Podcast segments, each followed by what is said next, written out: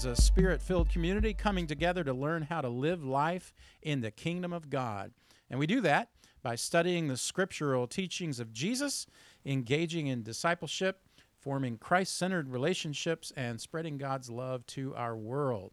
So I'm Matthew Yates, and I'm here with the lead pastor, Nathan Perry. Hello, Nathan. Hey, How are you?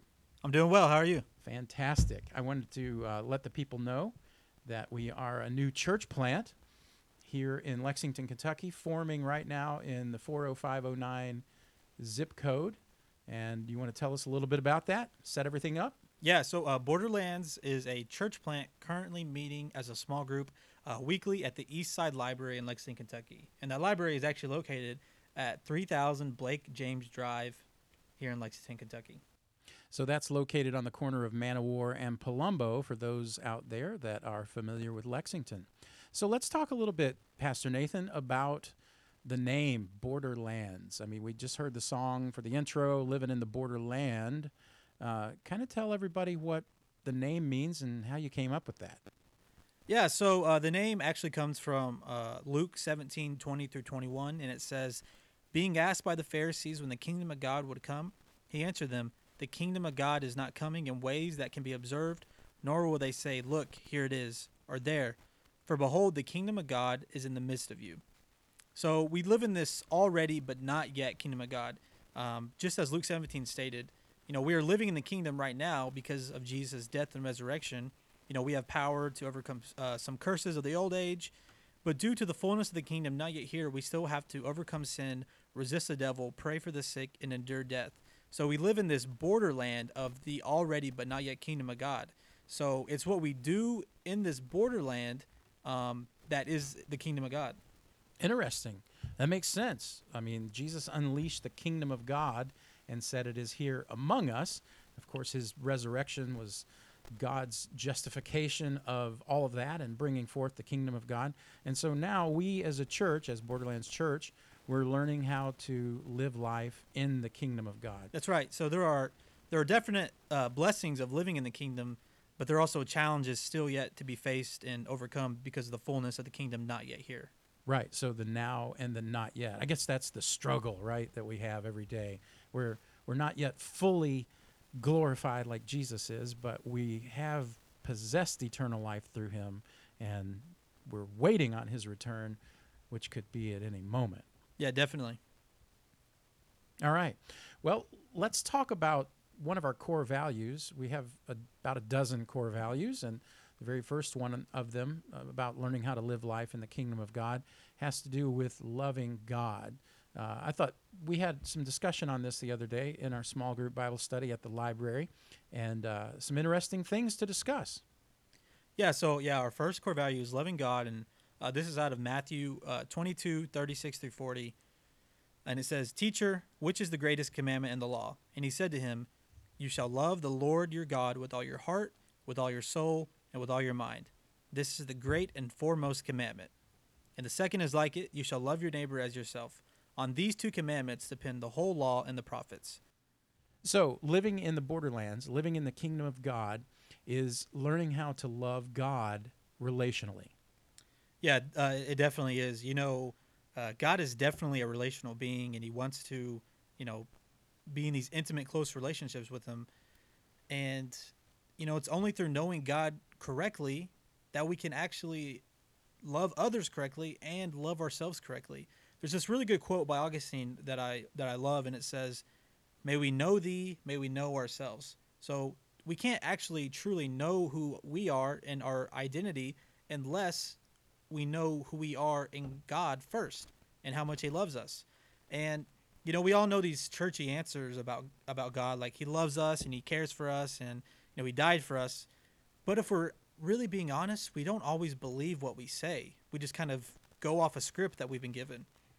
And it's because we have these narratives that have been created that affect how we know God and how we relate to God. So, you know, if you had really good parents growing up, or if you had, um, you know, really good figures in your life who are great examples, um, there will be, you know, your your narrative about God may be really good. But if you had abusive parents, or if you had people in your life that you were supposed to trust and they betrayed you, your narrative about God can be shaped by that, and you might view God as uh, you know someone who you can't trust.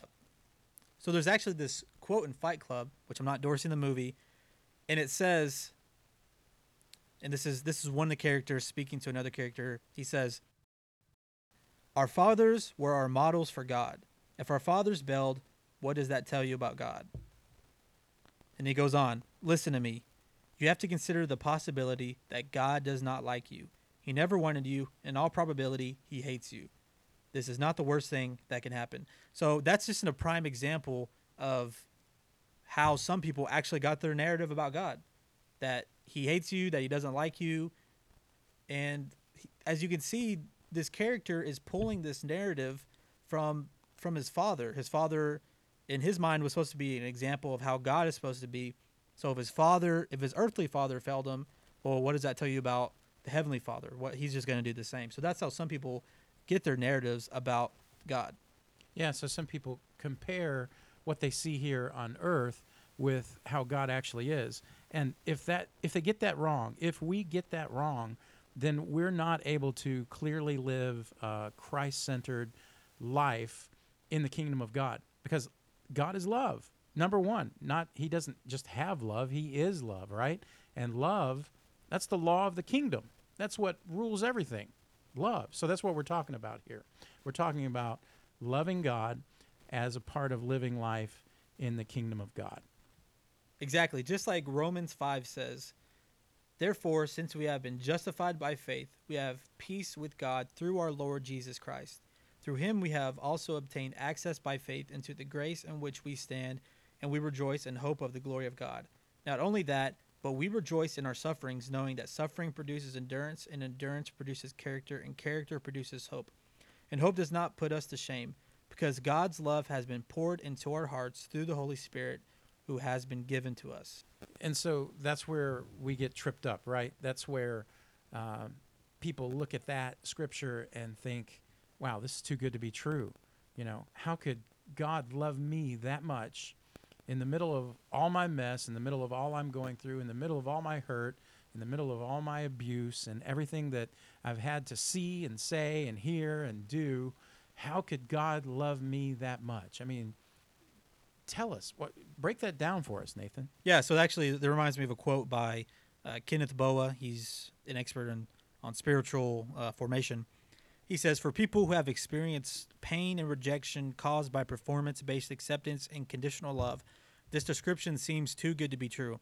Isn't there something we must do to merit God's favor or earn his acceptance? And, you know, the, the clear and obvious answer is no. We do not need to do anything to earn his acceptance. Um, you know, he invites us to to the table. He invites us um, to sit with him at his table and to experience his love. And you know, for different people, that's going to happen at different times and in different ways. Uh, for instance, kind of a, you know a short story about myself. I never really knew my father growing up. He, uh, you know, he struggled with drugs and alcohol his entire life.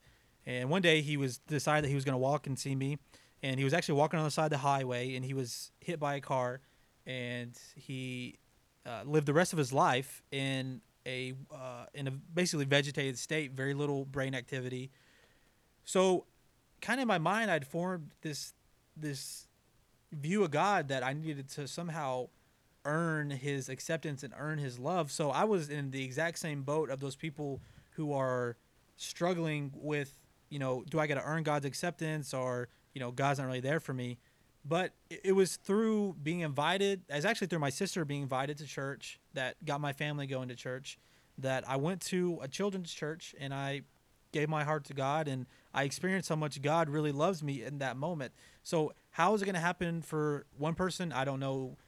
But you know we as christians and we as believers and you know those who follow christ we need to be open to showing people god's love through our actions and and mm. and yeah. through what we do. So, you know, for some people, it may be as simple as inviting, you know, that one friend to church, and you never know who it's going to impact. You know, I may not be, I, I maybe wouldn't have been a pastor today if my Right. sister was never invited to church. So that one simple action affected, you know, I'm hopefully, you know, hopefully I'm going to be able to reach a lot of people in my life. So hopefully that one action affects Yeah. thousands of people. And so that's a great segue into inviting people to Borderlands Church. Definitely. So you know, to the to the listeners out there, if if we said or uh, you know if we said anything that interests you or resonates with you, or if you feel like God is calling you to be a part of something new and exciting, if you want to be on the forefront of planting a new church and you know reaching new people for Christ, we'd love for you to come out. You, you can check us out on www.borderlands.church for more information about who we are, what we believe. You know, you can keep tuning in to this uh, to this show every week to you know hear about what we're talking about, to hear about our core values and what we believe and who we are. You can also check us out on social media. Um, we're on Facebook, Borderlands Church, and we're on Instagram at Borderlands Church. We'd love for you to check us out. You know, you can always uh, send us an email at info at borderlands.church. If you have any questions, uh, we're more than happy to talk to you. If you want to give us a call, you know, just send us an email. We'll, we'll, we'll get it set up. Yeah, absolutely. And the listeners also have the ability to uh, find the podcast on the WJMM website, and they can download this and listen to it later if they didn't catch it all in the car while they're listening to it live. Yeah, so you can, uh, if you just tuned in and uh, you're not sure where you jumped in on the conversation, you can, you know, you can uh, rewind that and take Play a it listen. back. Yeah, take take it to work and listen while you work. yeah, take right? it to the gym, work out. Well, hope you know. Hopefully, you're not listening to us while you're working out, but if you are, awesome. Yeah, hey, pump it up. So great things. Great things are happening in Lexington, Kentucky. I think the season is right. Uh, you're here all the way from Oklahoma, right? Yep. Yeah, I moved. Uh, I moved from Oklahoma City, Oklahoma. Uh, I felt like God was calling me to be a part of this church plant, and uh, super excited to to be here. Yeah, so we're super excited that we have folks listening to us today. Borderlands Church. You can see us on the website again, www.borderlands.church. You can check us out on Facebook, on Instagram.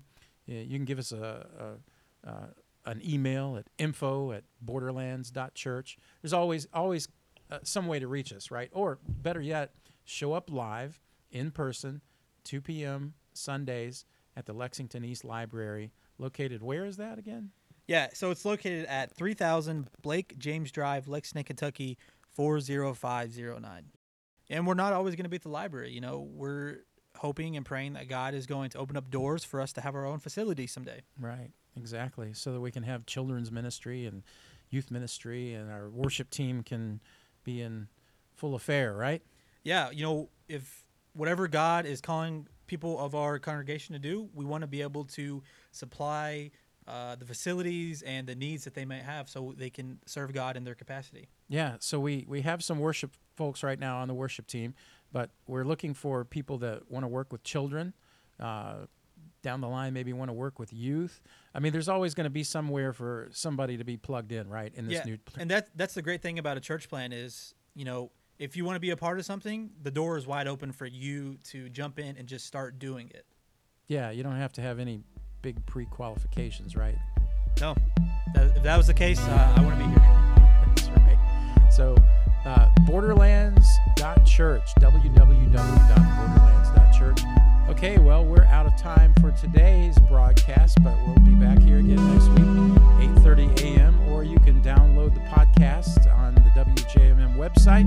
But we want to invite you one last time to Sunday Bible study at the Lexington East Library, 3000 Blake James Drive, Lexington, Kentucky. Check us out. We are Borderlands Church.